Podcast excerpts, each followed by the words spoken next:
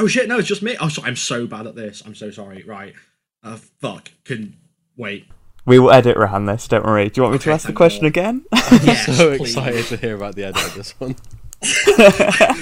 I just want to leave this in for the editor. Like, I'm so profoundly sorry that you have to like deal with this shit. Like.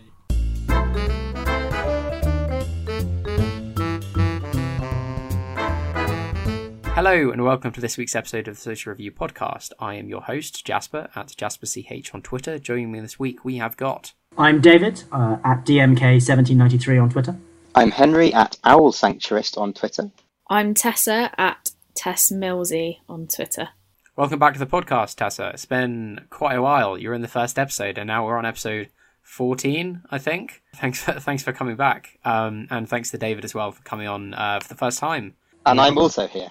Henry, all right. Well, you've been on before, so I didn't want to be like, oh, and thanks to. Okay, thanks, thank you, Henry, for. Thanks, it means a lot.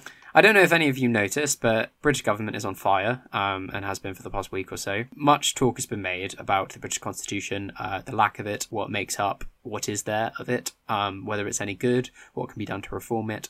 Um, so to get away from kind of reactionary discussion of British politics with the ever changing nature of things going on. As we speak and record, the MPs are debating in Parliament about no deal legislation, which will either make or break the government and will determine whether there is, whether there is an early general election or not. We're going to be talking about the Constitution and constitutional reform and what can be done um, to make it a little bit better or um, enshrine it in law and that kind of thing. So, um, David, if we start with you, um, you have actually worked on this thing this thing being the Constitution properly in an actual proper job jobs um, with the Constitution Society and the Institute for Government. So, in your mind, uh, as a result of your research, what needs changing about the British Constitution? Well, I think one of the interesting things about what's been going on is to a large extent what we have is a political crisis much more than a constitutional crisis. Now, the behaviour of the government over the last few days, particularly Michael Gove uh, threatening to simply disobey the law if Parliament passes anti no deal legislation, certainly threatens to make this into a constitutional crisis. But I'd say much more this is about a crisis of our political parties. Essentially, we have a government in power that can either command a majority because so many people in its own party disagree with its policy, but neither can it actually be toppled because party discipline is still strong enough to prevent MPs from actually voting no confidence in their government although of course tonight's vote might see that change. So in terms of what, what we might want to do about that, I would say that the key issue here is really electoral reform. The problem we have at the moment is we've got two political parties that are incredibly internally divided, and that status quo is essentially preserved by an electoral system that makes it impossible to form a new party. We saw that obviously with the SDP in the 1980s, and also the pretty dismal fate, although I, in my view deserved, of Change UK. So I would say electoral reform is probably the key issue on the agenda if you want to make the constitution work again. But that's obviously something on which people have a number of different views, and I'm keen to hear what you all think. the thing about I think that the thing about the um, the British Constitution is that because it's so flexible, it can always be uh, kind of it can always be used in a way which advantages the people who currently have the power, which means that there's very little. There's generally very little desire to ever make the reforms which might long term mean it functions better. And I think that it's that kind of short term thinking which has really got us into this kind of problem with electoral reform in particular. Like, there's never been an incentive for either Labour or the Conservatives to seriously think about introducing a voting system which reflects proportionality even a little bit. And there's always been the demands of their own party, which are pretty firmly set against throwing away their biggest tactical advantage. And now we're in a position where actually it's completely possible that any attempt to get a stable majority in the next few years will be completely stymied by, or that's not how you pronounce that word, will be completely blocked by the existence of first past the post and in how it functions in the UK today. Because, like, how on earth do you get some kind of sensible majoritarian uh, results out of a binary divide where you have the two main parties as incoherent coalitions of basically every different shade of opinion on the topic.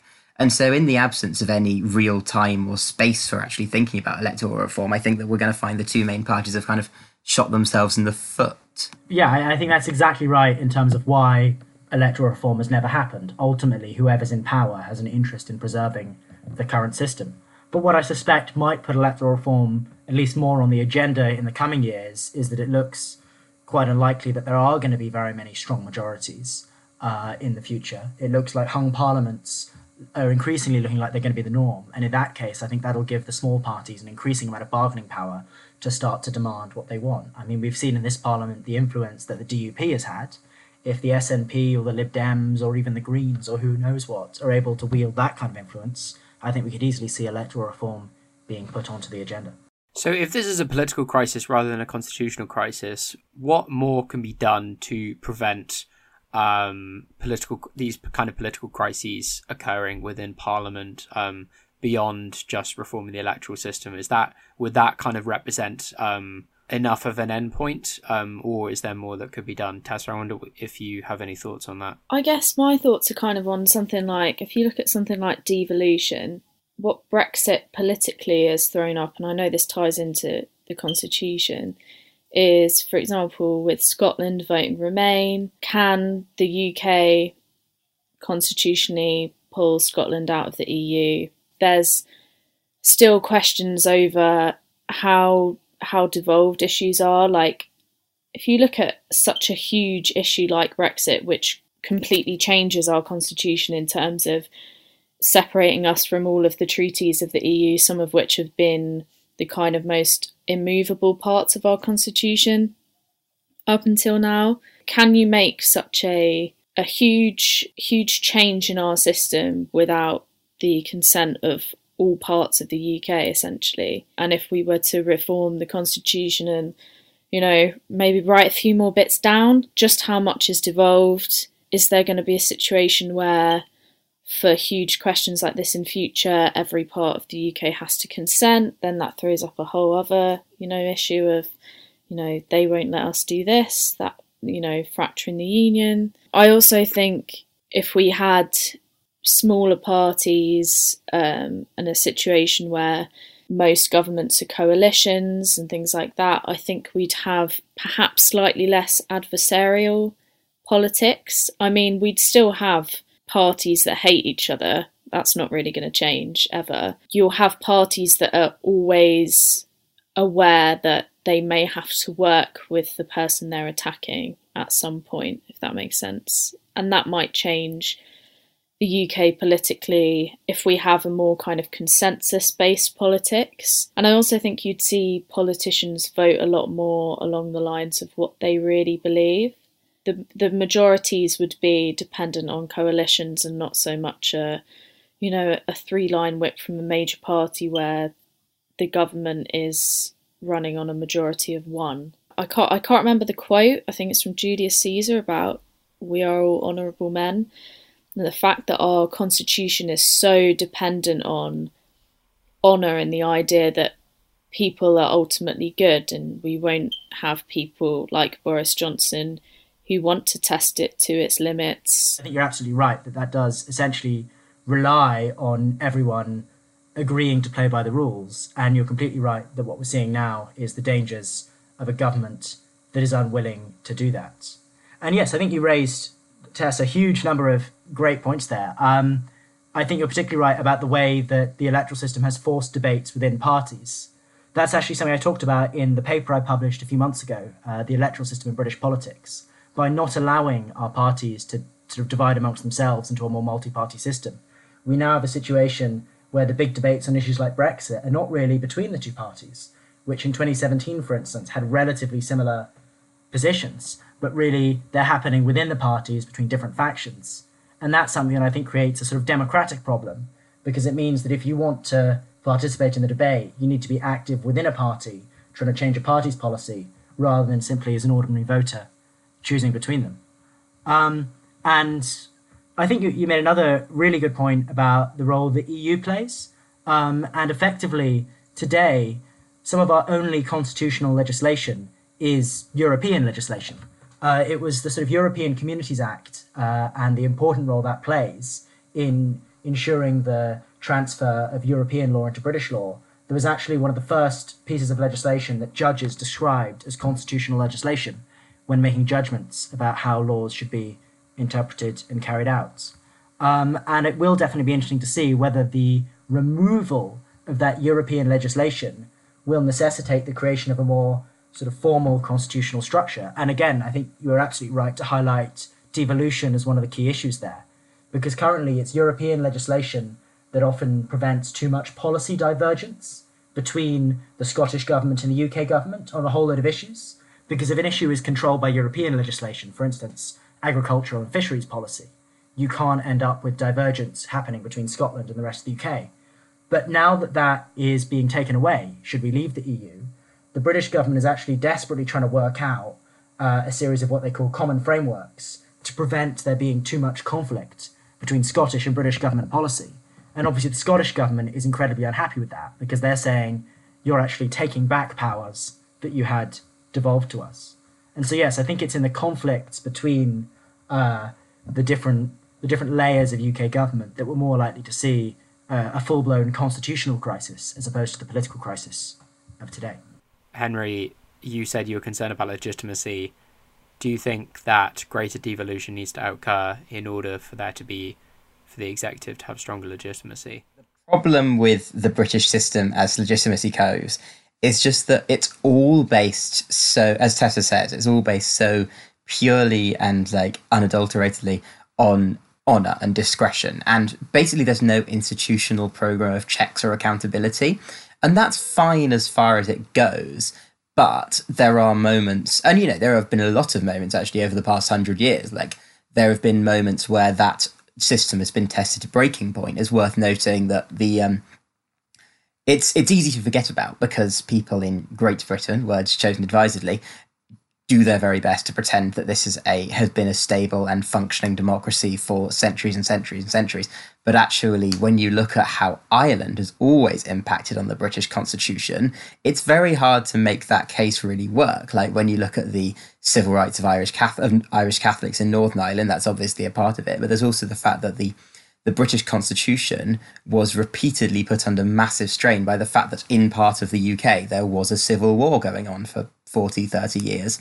And that's the that's the great issue, which is of course now coming up again, and that we've all tried, I think, collectively to essentially erase, which is that the British Constitution simply hasn't actually evolved towards perfection as people like to think. Like it's evolved in a way which we can muddle through with, but that doesn't actually offer that many fundamental sources of legitimacy and therefore doesn't really offer a kind of arbitrator for when different branches of government or different governments disagree.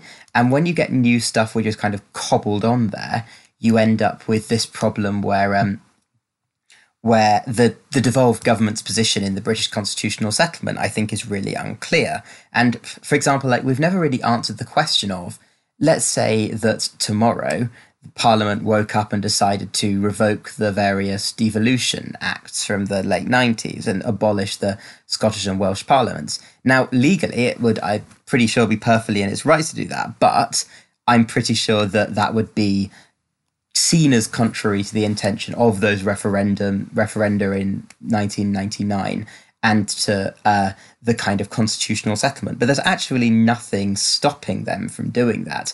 And that's the great problem of our lack of any kind of real check and balance in the system. And it's a, it's a problem which is coming out more now, but which will, I mean, if there is a no deal Brexit against the wishes of Northern Ireland, which I think is a particularly important point, then it, we won't stop thinking about it, I feel. Henry, do you think to create those checks and balances, we need to codify the Constitution? We need to coalesce it into a single document which clearly and concisely lays out what the Constitution and constitutional boundaries are? So I always used to think that we should kind of prize the flexibility that we've been offered and value the the fact that we don't have that. But I'm increasingly coming around to the position that it's simply unsustainable and that we can't just rely on the fact that, for example, like we can't rely on the fact that every government says, okay, it's fine because the Parliament Act and the Human Rights Act and so on are like fundamental and they're very, very important. They're not actually legally binding on us, but they're really, really important. We can't really rely on that anymore. We can't just rely on the rely on the the willingness of the government to just let certain things be. And I think that we need to have you need to have a constitution which is essentially designed for the worst case scenario. And no constitution is actually in practice good enough to preserve liberal democracy in every scenario. But as it turns out, I think, and I don't think that we're anywhere near losing that. But you know, if you look at if you look at where what you might call a kind of majoritarian autocracy is taking root in some parts of the world, in places like Hungary, that's obviously Hungary had a written constitution, and so it's not a panacea. But it is when you get into issues such as disproportionate representation in the electoral system. So Hungary had a form of PR, but it was uh, kind of miscued, which meant that when Fidesz first won power, they won two thirds of the seats with just over half of the vote. And that's what enabled them to entrench Orban's position to the extent that today I don't think you could describe it as a liberal democracy. And I don't know, I think that that's the problem which should be keeping us up at night. It's um it's a basic recommendation, but the the play King Charles III is really good on the fact that there's actually no reason that a monarch on a thorny and contentious and divisive issue couldn't just say, actually, there is, you know, every other constitution has a role for, you know, or a lot of them have a role for an executive as a kind of constitutional backstop, for, for you know, want for better word, as someone who can veto laws which are clearly against fundamental rights. So why shouldn't I exercise that right? And imagine that the, the dilemma and the crisis that would create in our horrendous mess, mess of a system. I, I think Henry's made a lot of great points there. I think I'm going to slightly disagree with you, actually, Henry, on the point about Hungary. I think Hungary, you're right that there was a problem when Fidesz was able to win so many seats, but that was a problem of the electoral system. And Hungary was actually a country with a written constitution, uh, which the government has now managed to rewrite using their huge majority. So I'm not sure that the, it's really a great a great case for praising written constitutions. And what's actually happened now is Fidesz have entrenched their own system with their own written constitution, which is going to be very un- very hard for any sort of new opposition government to to replace should they come into power, and could end up preserving the legacy of the Fidesz government for longer than would otherwise have been the case. But actually, just, just very briefly, if it's all right, I want to bring it back to what I thought was a really important point you made about the competing sources of legitimacy. Because traditionally, legitimacy is supposed to rely in Parliament. We have parliamentary sovereignty, and so a majority of Parliament ought to be able to essentially be the final say. And I think what we have at the moment is that essentially being challenged from two directions. Uh, in the more sort of immediate term, that's being challenged by the government. The problem we have at the moment is traditionally the government and the majority in parliament are the same thing, which means that there are, you don't get these problems over prorogation, for instance, because when the government wants to prorogue, that effectively means a majority of parliament wants to prorogue. And so we have a government that is using the powers traditionally reserved to a parliamentary majority in a case when it doesn't actually have a parliamentary majority. So for the first time in quite a while, government and parliament have sort of distinct wills, and I think that's creating a real issue. And so there you get that conflict of legitimacy. The government says, well, we were elected, the parliament is also elected. And then on the other hand, you have the sort of conflict, which I think you rightly raised when you talked about what would happen if parliament attempted to undo devolution, between parliament on the one hand through and representative democracy and direct democracy through referendums. And that's kind of the problem with Brexit. We have a mandate derived directly from the people uh, in terms of the referendum result, but then we have a separate set of mandates uh, derived through the parliamentary election in 2017. And so you have this conflict as to what, what really, where does sovereignty really lie? Does it lie with the people directly? Uh, and thus, you know, the priority should be to implement the mandate of 2016?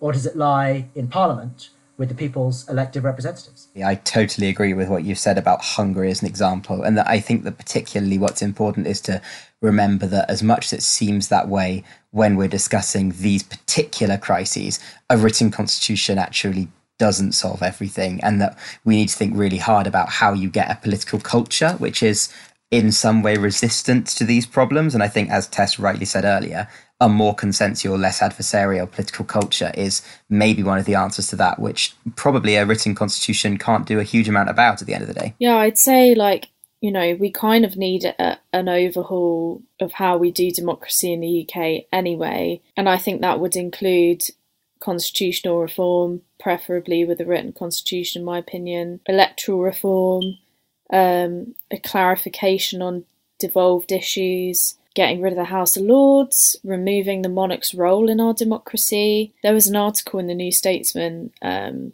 by, I think it was Adam Wagner. He's like a human rights lawyer, and he, and he um, he accepts in his article that a written constitution doesn't answer any questions, and that it will throw up new questions. Especially if we're going to leave the European Union, we have to have a document which clarifies everything, which at the moment depends a lot of which depends on convention and and a huge deal of trust. And I think you know we can have you know the the human rights, the citizens' rights enshrined in law through a constitution which cannot be repealed by any parliament.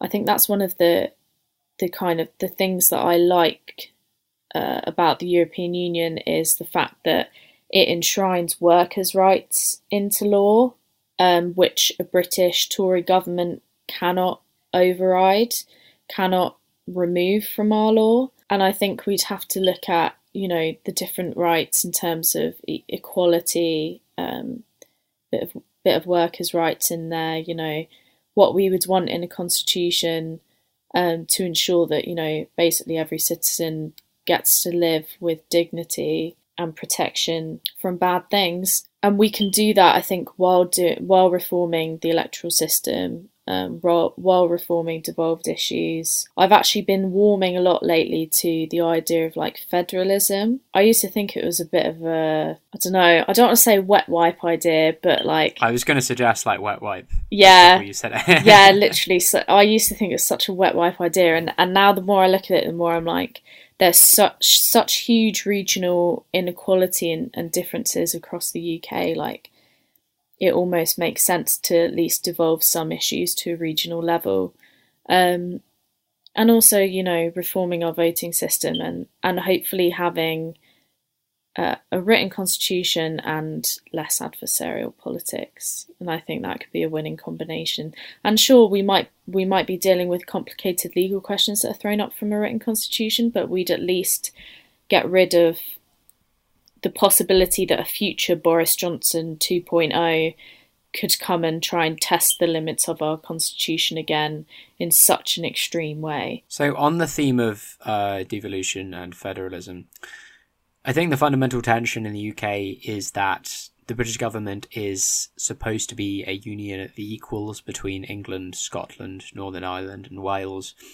But in practice, it isn't due to geography um, and outsized global political influence, which makes it de facto a majoritarian English system, uh, supplemented by Scotland and Wales, uh, with Northern Ireland largely left to itself, having its own constitutional crisis without a government for two years. This was something discussed several years ago, but it's kind of fallen off the the um, the zeitgeist since. But do we solve these kind of issues and and fix devolution through having an English Parliament?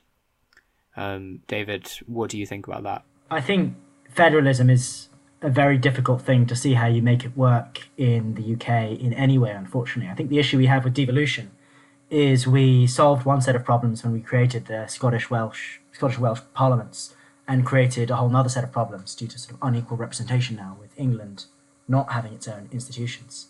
Because either we have an English parliament, in which case we have a sort of fully sort of federal or confederal model, with every nation of the UK having its own assembly. But the difficulty there is the England is so so dominant that the English Parliament would become central, and you could easily see that resulting in Scotland and Wales becoming more rather than less marginalised. But then on the other hand, if you create regional assemblies, I'm not convinced that would work particularly well because ultimately, I think sort of elected assemblies have to rest on a sort of regional identity and that certainly you know exists in places like Yorkshire. I'm sure a Yorkshire Assembly could work, but I'm from the southeast, and I'm really not convinced that there's enough southeast regional identity to make any kind of southeast Parliament actually work. So I think it's very difficult to see how you actually do federalism. Um, certainly, it's something we could move to in the future, but it's certainly something which I don't think there's an easy solution for how you manage any kind of federal system. If I had to choose, I would probably choose an English Parliament over regional parliaments but I think both both routes are fraught with difficulty. I'm not gonna lie, I absolutely hate the idea of an English Parliament.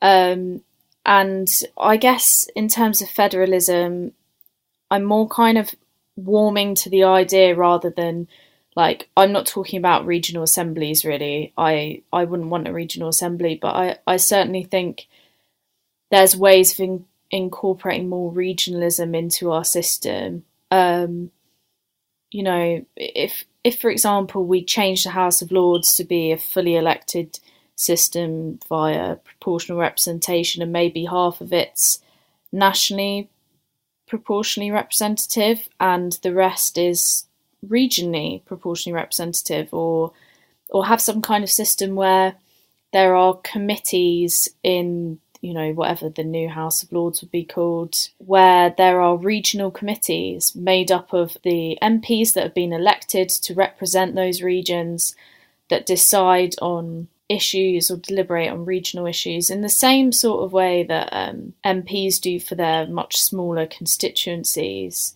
but less to do with kind of casework and more to do with perhaps they could be given certain sort of light powers to do with financial investment, financial decisions. You know, maybe there could be. I again, I don't know how this is going to work. It's it's not something that I've done a lot of research into, but perhaps some kind of like financial regional commissions that are, you know, incorporated democratically, that are elected directly by the people living in that area, that can make certain financial decisions or review certain financial decisions. Um, just because there is such huge regional inequality, it may be something as simple as uh, setting the student maintenance loan figures for that region. It may be an, a national commission which decides in a more kind of factual way. So, for example, you look at how the student loan system is split between London and non London. And London students get much higher access, at least, to a much higher maintenance loan. People outside of London don't, even though uh, if you look at certain cities in the UK, for example, I'd choose Oxford. Um, the cost of living in Oxford relative to the average income there is much uh, higher proportionally than in London. Or there may be other kind of financial demands in certain regions, in particular, really poor regions like the southwest. You know, some of which is quite impoverished um, that can be made regionally. I don't I don't necessarily mean regional assemblies. I actually don't like that idea either. But I, I don't like the idea of an English parliament. I think that the parties, both parties, kind of nationally, have really disregarded um, Scotland, Northern Ireland, and Wales as it is. Um, and I would really not like to see parties that get elected on a UK wide level become more England centric than they are already. And I fear that an English parliament would do that and that the emphasis, there would be a kind of really weirdly imbalanced emphasis on the English parliament. I understand we have we have devolution, the emphasis is already on Westminster, but there's just something about an English parliament which just unsettles me, I think. Because there is no constitutional protection and there's nothing to stop Parliament from doing basically whatever it wants. The, the British system has always been very reliant on essentially a kind of quite elitist approach to representative democracy in order to check any kind of tyranny of the majority developing and like a kind of um, you know if if it's the classic example being of course that consistently 60 to 70% of people want to bring back the death penalty and even though for 30 years there was nothing stopping us from doing that, um, Parliament just never would because the representatives decided that it wasn't anywhere near the right thing to do. Now, the interesting thing is, of course, that that ended in 1998 because it's an important part of the European Convention of Human Rights that you don't have the death penalty. And I, although the ECHR has nothing to do with the EU, it is worth noting that it's these European agreements that have actually provided us with some sense of a bedrock of rights. As Tessa says quite rightly, it's these European agreements which have provided us with codified workers' rights, which we know can't be unpicked by the first government to get a fragile majority who comes along. Or even, you know, a government with a stable majority which chooses to unpick everything. Like, there's nothing to stop them repealing the 1689 Bill of Rights if they want. And it's like the the the level of trust that we have in our politicians is perhaps excessive given everything we've seen over the past two and a half, three years. And the level of faith that we've had and that we are now placing in them is particularly worrying because it's precisely this process which is suggesting that the the kind of safe hold, the kind of things preserving us from uh, a tyranny of the majority are increasingly problematic.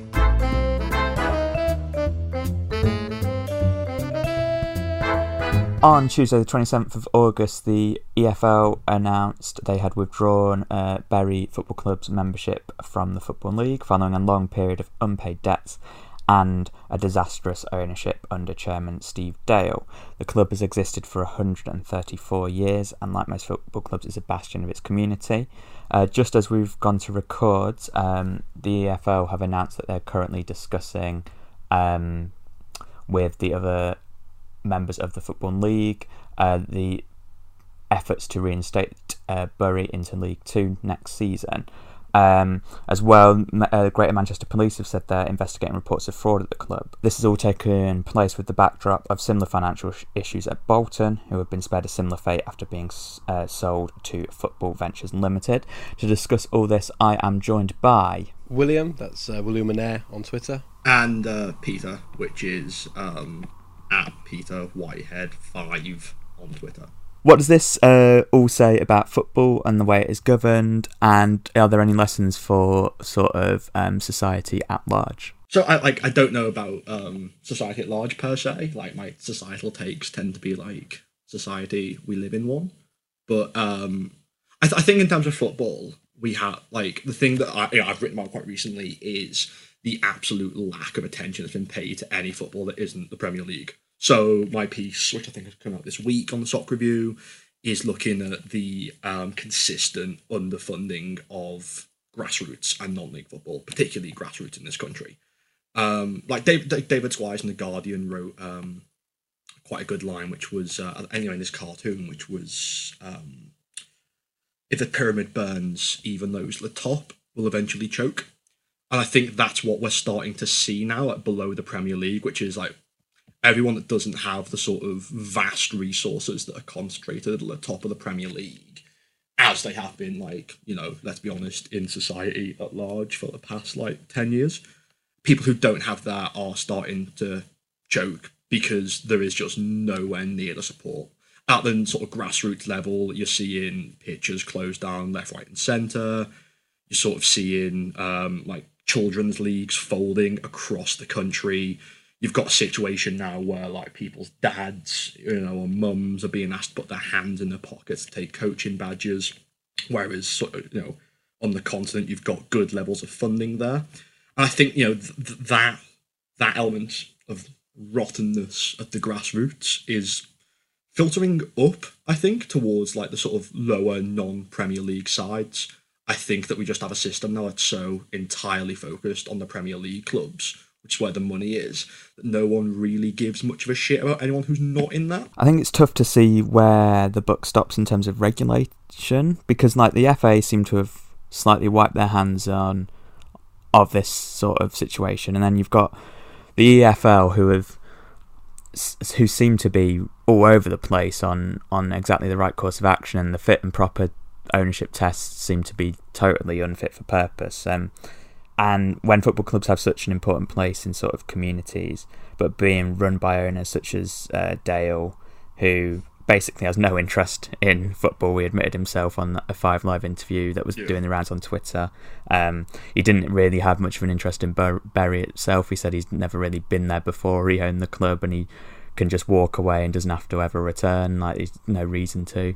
Um, so it's not a normal business, and and yet the sort of authorities at large are really struggling to sort of work out exactly how how how you regulate a system such as that. Um, I mean, there's obviously models abroad to look at. Are any of those worth looking at? So the German system, there's some fan ownership involved there, and um, I think uh, there's similar things in like Sweden and things. So is that a direction they can go in, and and who is it in charge of administrating those sort of regulations and rules for the for the league. I think the German model is um, is, is an interesting one because I think there's a tendency amongst like football fans, like particularly the sort of you know sort of left leaning, probably read like Mundial, own like vintage football kits kind of football fan. He says, staring at his own vintage football kits. But um, yeah, I, I think the German model has kind of become a, a sort of catch-all meme. Collective ownership is something that I th- obviously I'm I'm for. Um, but I think that in terms of the various models it can take, I think that really needs to be looked at. I don't think we can, you know, realistically do a wholly fan-owned club and at Premier League level. I think I think that broadly speaking, that would probably just not fly. I think the level of capital investment in the Premier League is at a, at a point where it's it's just not financially feasible. Uh, I think the fifty plus one model, which is like the sort of like you know the most touted German one, I think obviously that's that's good. It does work in Germany, although you know you, there is an argument to be had that it can stifle competitiveness. Like just look at the German league getting dominated by like Bayern with the odd bit of Dortmund now and then, and also like the R ways round it. Um, so um, I think it's RB Leipzig um, whereas like most German clubs have like thousands of members on the sort of in you know in the in the members association. RB Leipzig have like 17, 18. Uh, so like you know a lot of other clubs, uh, it costs like 50 euros to be a member. At Leipzig, it's a thousand pounds, sorry, thousand euros rather. So effectively, like the the so-called members association basically just assists of basically just consists rather of like people that Red Bull want there. So you know, it, it, it, it's not. Although you know it is nominally different from the Premier League, in practice it's exactly as unaccountable as like the worst ran Premier League club. I think that um, I I'm pretty sure this is something that Labour have actually got in the manifesto. So I was I was at um, I was at like a football thing with uh, with Big John at the World Transformed last year, uh, back home in Liverpool, and I'm pretty sure that there's a the sort of fans on boards model. Like yeah, like like Hoffenheim have a uh, sort of fans on board model, which is basically like look, there is yes, there is private investors, yes, there is private equity involved in this, but the big elements of the club have to be sanctioned by uh, element of the fan base who are voted on by the common members. Membership of that group can cost a nominal sum. I think in my article I spitball like, what if we just made it 40, 50 quid? Um, and then these people can veto takeovers. They have more sort of di- um, input over the control of the club. And you know, even at Premier League level, I think this could work, and I think be, I think it would be popular. If you look at like a lot of fans at various clubs, they don't like the Ronas. Arsenal fans hate Kroenke. United fans don't like the Glazers. You know, I, I you know, I've been Liverpool fan my whole life. I remember when we had you know Hicks and Gillett, and that was awful. And you know, community groups like uh, sort of Spirit of Shankly did really did really good work in trying to trying to oust them. So yeah, I, I think we need to look at collective ownership, but I think we need to have a good idea of what kind of model we're going for. See, this absolutely fascinates me because I wish that because I'm not great with football. Um, if you can't tell by my accent, um, but like, I um, we don't have anything like this in music, which is where I come from in this perspective, where like that again is a very much an expression, at least at the grassroots, of working class ethos and values and entertainment. But we don't have anything about ownership. There isn't anything like comparatively. I'd probably say, you know, we've got our venues where football has, um, you know, pitches and whatnot, and whereas there are club owners aside from very very select instances, no one knows who owns these big labels. You know, you've got Dirty Hit, which is owned by uh, Matt Healy from the 1975, but there's absolutely no, like, the way that we handle accountability is whoever gets the most streams on Spotify, for instance, and that's really not a reliable way, a, a reliable way, because obviously, first day streams and stuff is all influenced by advertising. So I'm genuinely like astounded that that's like I'm I was never aware that this is the level to which football interprets its own ownership, and I'm abs- I'm in awe. I'm very very jealous because as like when my band had to look to set up its own label because we weren't happy with the ownership structures of other labels, this is one thing we we thought we were like, well, what if every member of the uh, every member of the bands that we sign owned parts of the label? We're looking into fan ownership um, in some level, but it's all completely experimental. There's basically no label that does this, and it means that in the grand scheme of things, you have you have entities like Festival Republic, which is an absolute monopoly, owning Reading and Leeds Download, Isle of Wight, um, portions of Glastonbury. They're all owned by the same people, which is absolutely ridiculous when you think about it, but it is just the way it is. So not only does you know fan ownership divest from you know complete unaccountability, but it would help to um, act as a sort of anti-competition thing. Because I mean, it's evident in football, from what I've at least seen as an outsider, that there's a hell of a lot of corruption, and that's not really possible if there's just more fingers in the pie. Because someone will be like, "Hey, you're taking more than what you're really owed." Yeah, I, th- I think I think jumping on from that as well. I, th- I think um, I think something that football and music do kind of share is that. I mean, I, I don't know how biased I am coming from Liverpool, where obviously both of those things are like hugely important to the sense of place that I think a lot of Scousers have. I think, sorry, both football and music are things that I don't know. I think Labour should actually be paying a lot more attention to politically.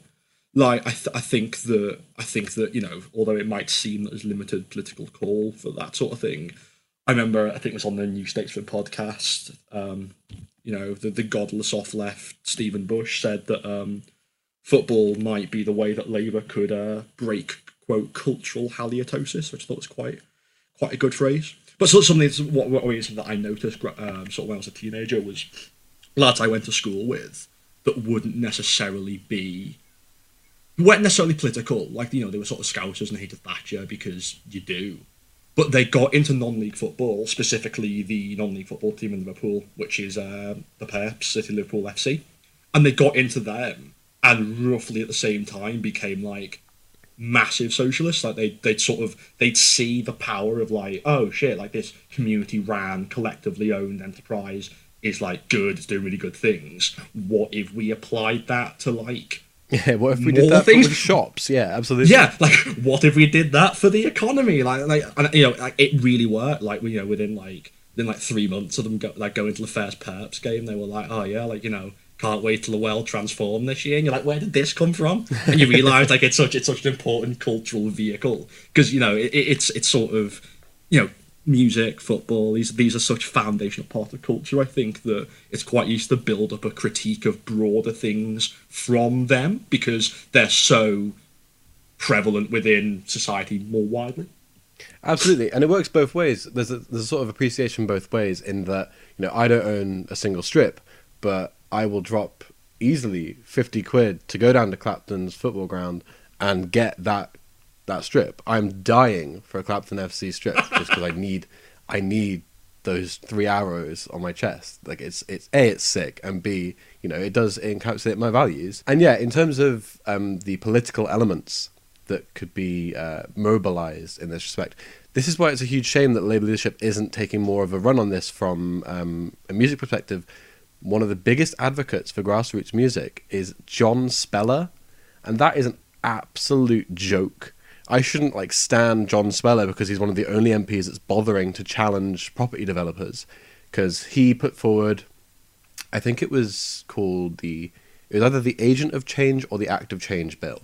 And what that meant was that if a property developer was to redevelop or build new property within a certain proximity of an existing music venue, they would have to pay to soundproof the music venue, which protected them because it wasn't like you can protect your own flats and then be like it's still too loud. It's like no, no, no, you had to do it to the venue, and it meant the venues got to save money on developers like infringing on what was really their uh, grounds, you know, their audio property, I guess. And yeah, like this came from a backbench MP who, for all for any other case, is a complete melt.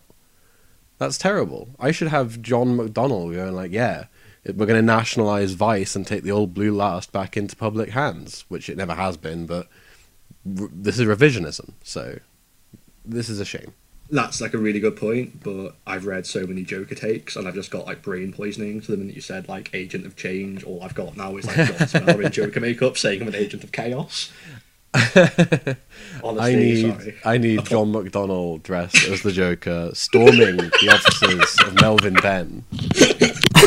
And turning Festival Republic into a giant workers' co-op. That's the thing. There's so many people involved in these industries. If they did actually become workers' co-ops, they'd be hilariously stable. You wouldn't have Isle of Wight crashing because like there's so many people it's accountable to, and so many people could be like, "Oh, we're doing badly. Do a little bit extra this year, lads." You could absolutely do that. That's not going to be a problem.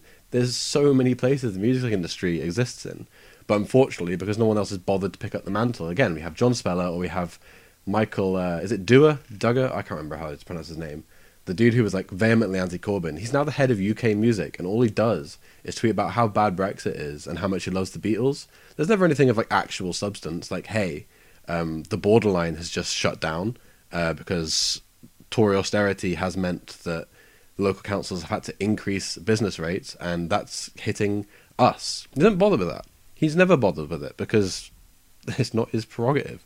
All he's there to do is to be like, yeah, I hate Brexit and I love the Beatles, which is, you know, again, if there were more people involved, we could be like, do you have any other views? So we've spoken a little bit about um, different ownership models and fan ownership and things like that. How do we think the reliance on external capital um, affects the culture of both sport and music? Well, from a music perspective, like advertising is hilariously uh, prevalent in how we're funded. You know, Spotify is still not profit making, and the majority of the work it does to become even breaking even in even is from in browser advertising and stuff like that. And the thing is with advertising, to put on my uh, Chomsky hat, is that it does reinforce um, already consented to values. It does reinforce, uh, you know, masculinity. It does reinforce a position of women, of race relations, uh, of acceptance of various norms, and in music, that is one of the contributing reasons to why you know if you dissent against if you dissent against any level of white supremacy, if you dissent against uh, you know traditional women, you know if you if you're one of these people that says don't call female fronted a genre, you're not going to get pushed with the next like next to the big adverts because that's not what the industry wants because that's not what the you know advertising industries rely on stereotypes and archetypes. And as soon as you start to challenge them you're not profitable to them. So you will get dropped. And in that respect you know if you if you're poor and you start to challenge the model itself you're absolutely going to get squeezed out. And what happens at that point is that all you have left are the complicit and you know, archetypally right music industry kids getting positions of power. And I think that works. And I think this kind of theory of like advertising when it becomes too big, essentially reinforcing a cultural norm, is one of the big reasons why um, in football it's so difficult for footballers to come out as homosexual because the footballing industry relies on such a pre- prevalence of machismo and masculinity and heteros- uh, heteronormativity. You know, if you know, is it like Gillette?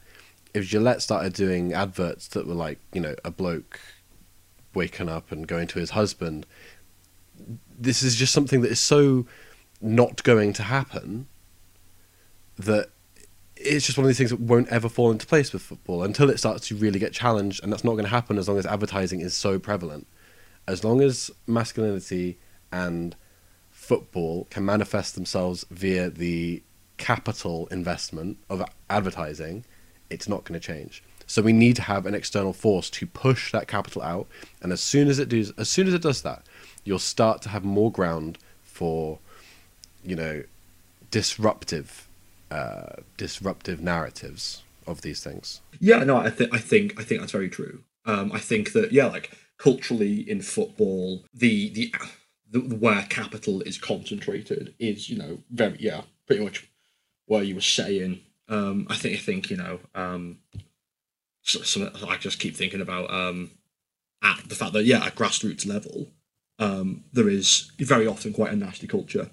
Um, I, I I play football throughout most of my childhood, and the, the the number of times that the opposition coach would be like someone's dad screaming like just kick it, like just kick him. Got you know, like lads would slide in for two footed challenges, and you have some dad on the sideline going, you know, well done, which is a pretty pretty grim culture to be playing football in when you're like fourteen or whatever. and, and you know, and a big part of that is because the concentration of capital at the top end of football, are sort of like untouchable elite of the Premiership, and the sort of absolute absence of any real interest in youth football means that you know you, ha- you have a situation now where uh, to just so just to get a sort of coaching badge, um, uh, you know the ba- the basic one costs 150 quid. Level two is I think 340 quid. I, th- pr- I think those prices are right, but don't hold me to it. But you know that for a lot of people, that's a lot of money to fork out with absolutely no return, just to coach a football team unpaid full of children.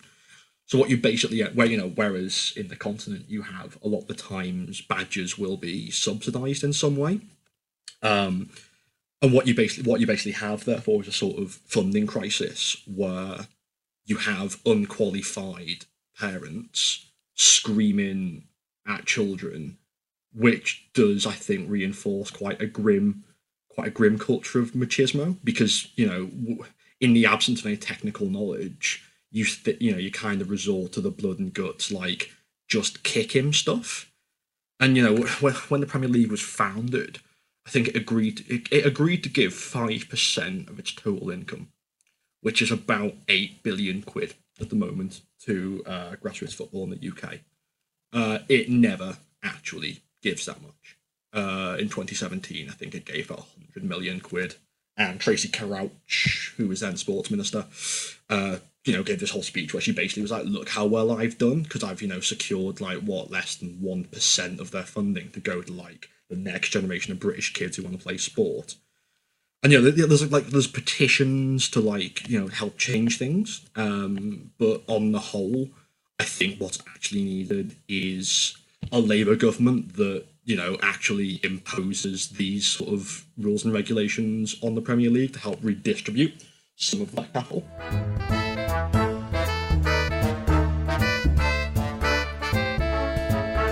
Hello, uh, I'm here with Lines. Hey, yeah, I, I'm Lines. I'm uh, at that interlace on Twitter.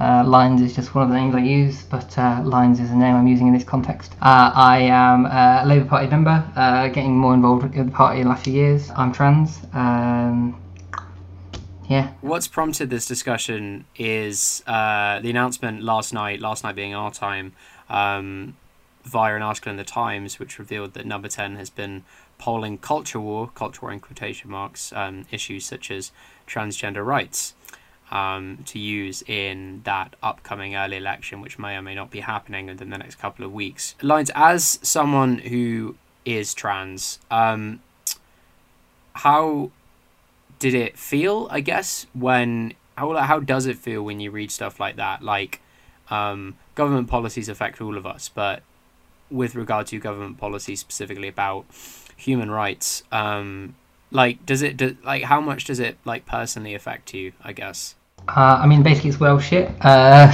like, like, uh, so I, I think the thing that's happened with uh, the trans debate in this country, and it's all happened. I mean, you know, five years ago we had the quote unquote trans tipping point when everyone was all the all these cis people, that's non-trans people, uh, were sort of realizing trans people existed for the first time. And, and incidentally, of course, you know, many of the quote unquote debates that are happening now have been had for years and years and years uh, within the trans community, within like trans and other people and people who are LGBT. You know what I mean? Like it's these are not new debates, but suddenly everyone was like, oh wow, this is interesting. The trans exist. Um, and essentially, we're, we're kind of mid moral panic. I mean, the Times is not neutral on this. The Times pretty much every week puts out a virulently transphobic article. That's just a thing that they do. Uh, it's clear, clearly an editorial policy. Uh, so I sort of feel like even their inclusion of it in this article is, is sort of part of that kind of that that is just a thing that they do. Uh, most major British publications are actually more transphobic now than they were five years ago because the debate has kind of hardened and gone to this really weird place that just feels, you know, I frustrating thing I might say sometimes I'd rather people just forgot we existed again. Uh, I don't actually want that, but like it's it's it's it's not good to feel like your existence is going to make a Tory government more likely. I don't want a Tory government, um, and And actually, I mean, I, I saw some pretty random about this on Twitter a bit, but I, I, sort of feel it a bit. I don't like being used as a prop by either. By others, you know, I, I think sometimes support for trans rights has become quite a totemic thing now.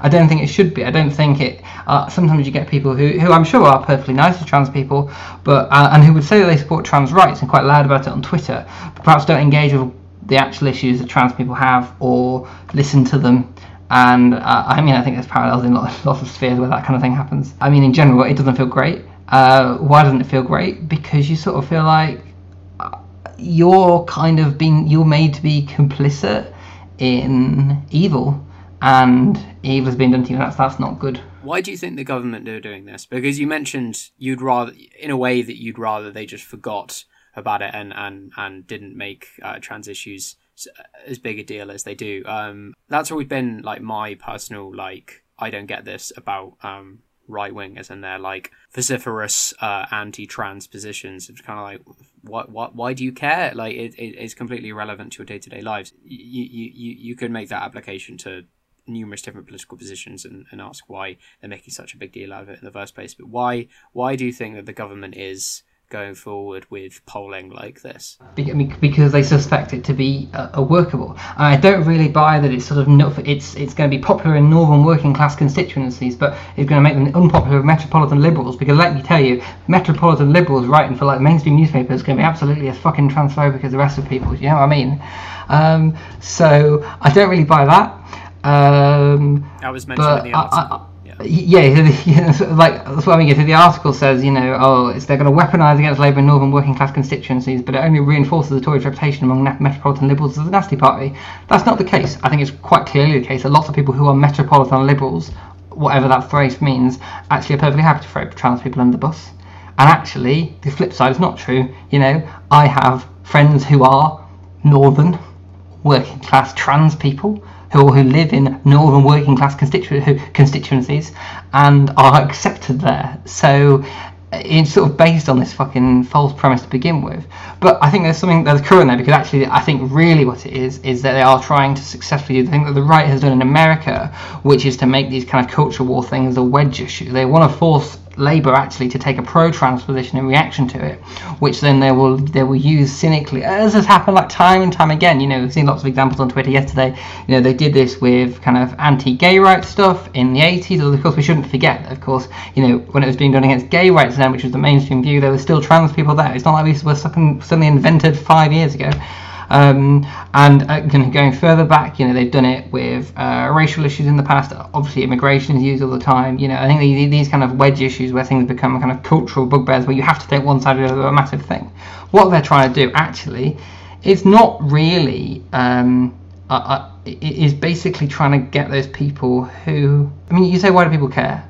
Um, so, I mean, if you are quote unquote socially conservative, and you believe in, you know, reasonably traditional gender roles, I guess, then obviously trans people are a threat to that. Obviously, actually, the real people who they're trying to get are people who think of themselves progressive and feminist, but think that trans stuff is just going a bit too far. That that's actually the people who seem most susceptible to this rhetoric nowadays. I think we shouldn't forget that, like uh, transphobia and uh, you know people who very virulent about it online at the moment is absolutely adjacent to the alt right. You know, we've seen um, major trans exclusionary radical feminist activists in this country and people I wouldn't really who are just anti-trans. I, I wouldn't even give them the dignity of calling them radical feminists, although clearly some of them are. Where basically there's funding coming from, say, the Family Research Council in the US, who are kind of major evangelical, kind of they've done a lot of anti-gay stuff and so forth in the US, and, and, a lot of funding is coming in here. You know, there, there are all these sort of links between evangelical, all the stuff we think of when we think of US culture war, and they they are trying to import it to Britain, which is, I mean, because we, we are in many ways in our media more transphobic than the US kind of liberal media is. I think in general they are trying to um, get these, make these things issues where they kind of weren't in the same way before. I mean, the Gender Recognition Act was passed in 2003 under vague sufferance. The government lost a human rights case. The Equalities Act was passed in 2010. There's absolutely reforms I do to trans stuff. One of the things I'm really annoyed about is the way that the May government sort of pushed ahead with um, wanting to do gender recognition act reform. Yeah, great. There's definitely ways it could be improved. It's pretty rubbish right now. It was pretty, you know, progressive in 2003, but it's you know 16 years later or whatever. Um, but they completely fucked it up. And actually, I think, and especially in Scotland, this is happening. The SNP are doing. They've really back, they've kind of backtracked on a lot of stuff, um, bowing to the uh, anti-trans people in their own party. Um, what we keep seeing is that politicians make these milk toast attempts to maybe be nice to trans people, um, and then of course it and actually it really just creates this constituency of people would be massively against it. The reforms they were proposing in the first place weren't even that good, and now we're in a worse state because we whipped up all the fuckers. Um, and it just sort of feels like the people in Downing Street, including you know the Dominic Cummings and all, all those kind of scary people, well, the people who pay attention to such things have gone, yeah, I think this one's got legs do, do I believe Dominic Cummings personally really, really, or Boris Johnson really, really hate trans people? I, I don't think that's the terms in which they think. I just think they're cynical enough to realise that it might be a vote winner. Just like I don't know really how Dominic Cummings feels about people from Turkey, but he was perfectly happy to create a virulently racist uh, vote leave campaign because he cynically knew it would work. They'd done the polling. That's what they're trying to do. They're trying to work out exactly which ways they can be awful, not necessarily because they share those awful views, although it's quite likely they do, but because they want to then unleash those forces and win an election.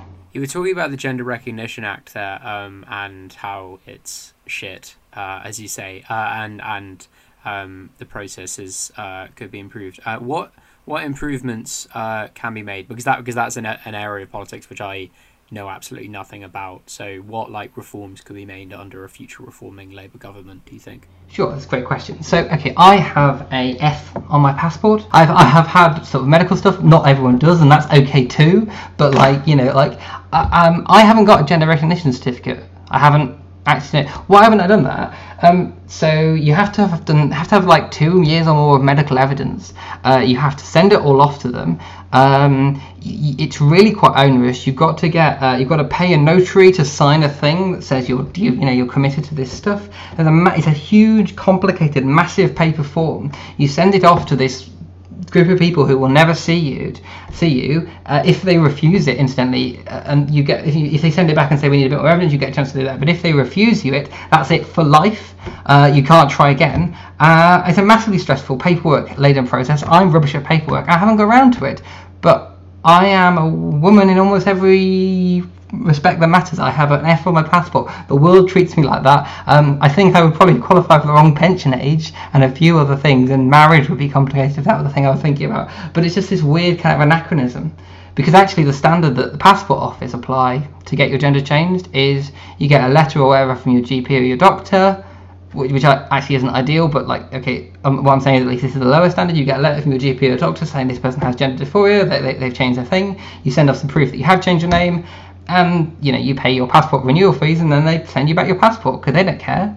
HMRC was a 10 minute conversation. HMRC have got a special unit where they just sort of send you through and they go, all right, one of you, tick it through. Actually, many bureaucratic processes in government know how to deal with this stuff, but we've still got this kind of anachronistic, stupid, overly overwrought sort of thing. You know, when people sort of have this moral panic about self ID, you know, the, the, the problem is the system is just horrendous piles of bureaucracy for no reason other than to put people off. Um, technically, under our system, you don't need to have undergone medical transition, but actually, in practice, that's kind of what you have to do. What I'd like to do is be able to fill in a statutory declaration saying I've transitioned, send off, send that off, get a, and get a new birth certificate, and, and make sure I'm all squared away. If I was imprisoned, there's a good chance I'd be sent to the male estate. I don't know. I don't know at all, but it's terrifying.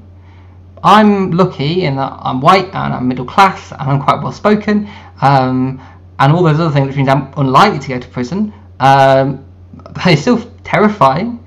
It's suppressive. You know, I was thinking of going to some of the protests, and then I thought, but if I go to a protest and I'm arrested, where will I be put? Those are things that I shouldn't have to be afraid of. And sometimes the trans debate can get into this stupid, endless abstraction and not talk about people's actual lives and concerns, it, it gets very frustrating. So if I, yeah, if I was going to reform it, I think essentially something where you sign a, stat, a statutory declaration, which is of course a legal document, so you can't be fra- if you're fraudulent on it, you have committed an offence. Um, send that off, but remove all the needs for sort of waiting and onerous and, and times and kind of onerous amounts of evidence. Uh, actually, in the long run, I mean, you know, there's a, there are things called the Yogyakarta principles, which were um, attempt by a UN human rights group to um, sort of pin down general sort of gender rights uh, kind of across the board, if, uh, like and to trans stuff, but intersex stuff as well, and a bunch of things. They were, I think, done about ten years ago, and they was updated about five years ago.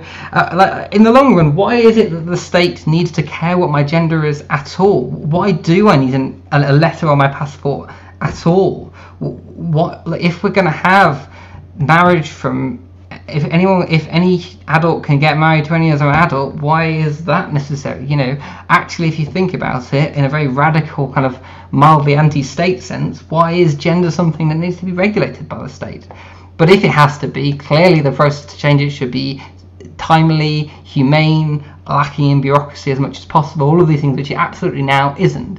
As i say at the time 2003 was the um, I, I, don't know do you know how uh, it became possible that trans people couldn't marry in law in this country? It's quite interesting.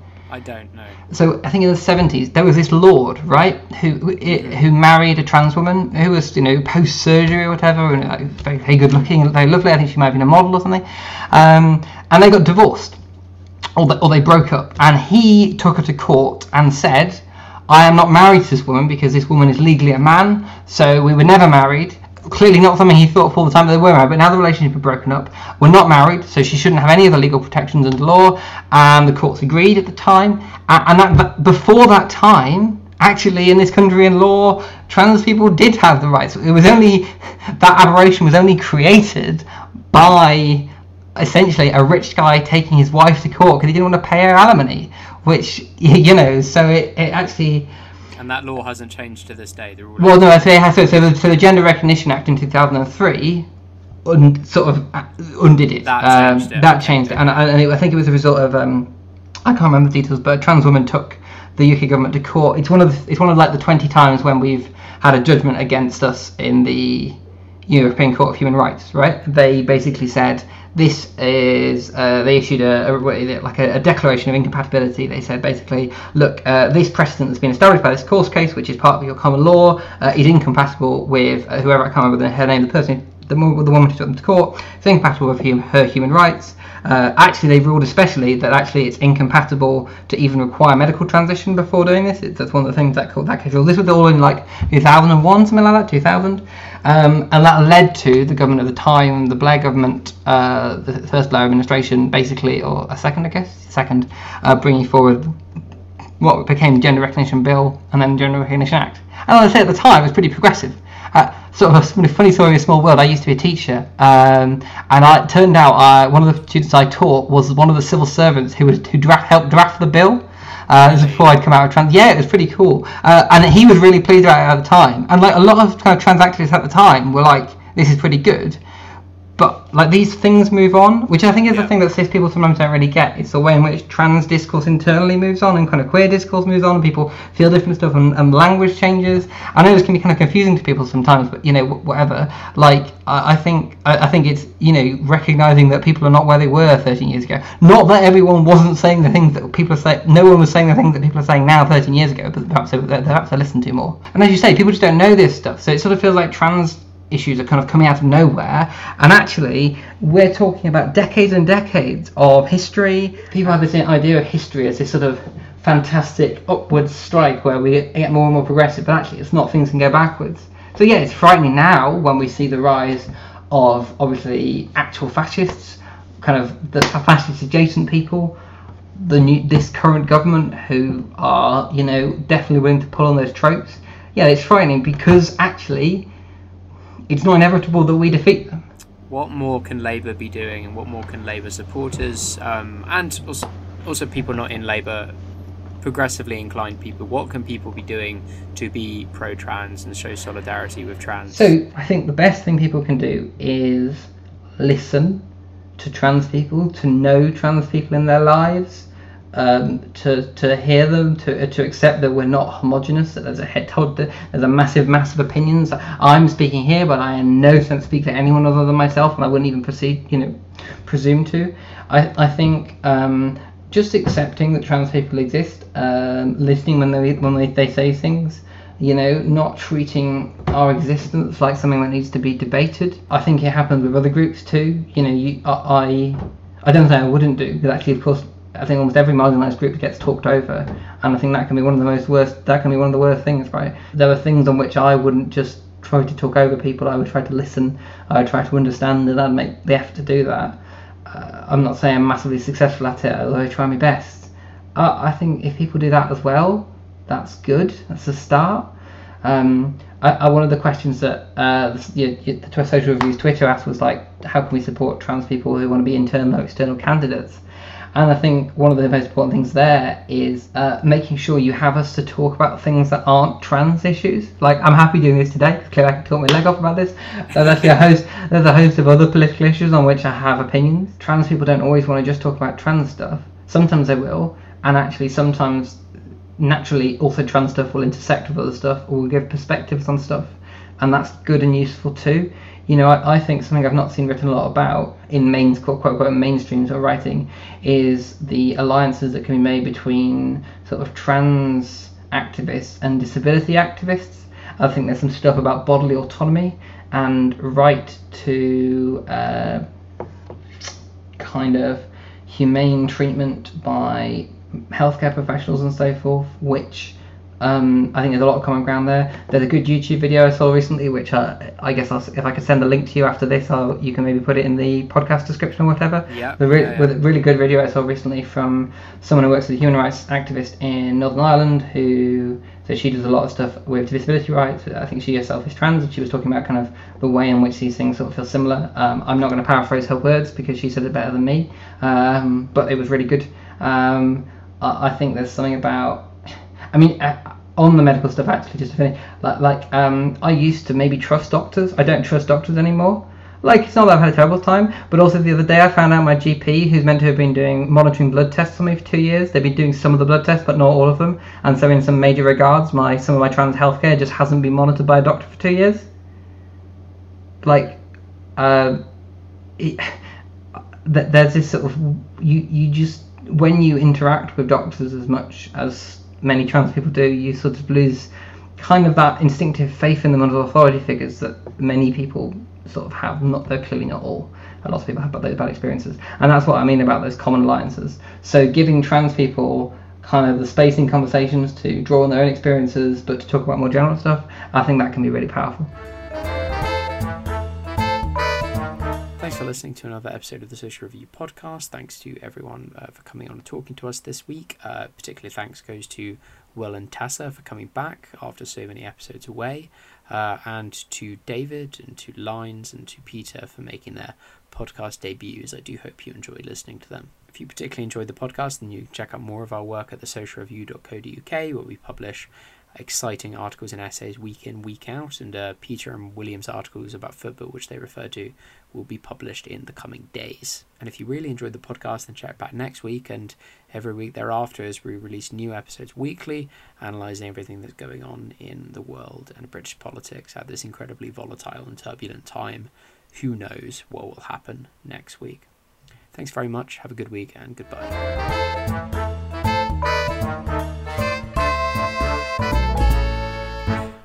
Right, I think we should stop recording because this bit's probably not going in. But Yes. um, We'll let Jasper be the one that decides that one. Thank you Yeah. very much. if, if he wants five minutes of us yelling random Tory backbenchers names and pretending we massively care about them as they cross the house. I've always loved Phillip Lee. he was always my favourite. Followed by 10 minutes of us just chanting, Here we fucking go. Right, I am stopping recording now. Jasper, there's a bit where I just, in the middle of a sentence, say, please edit this out. Can you just edit around that? it's like really badly done from me. I should have left a gap. Anyway, sorry. Bye.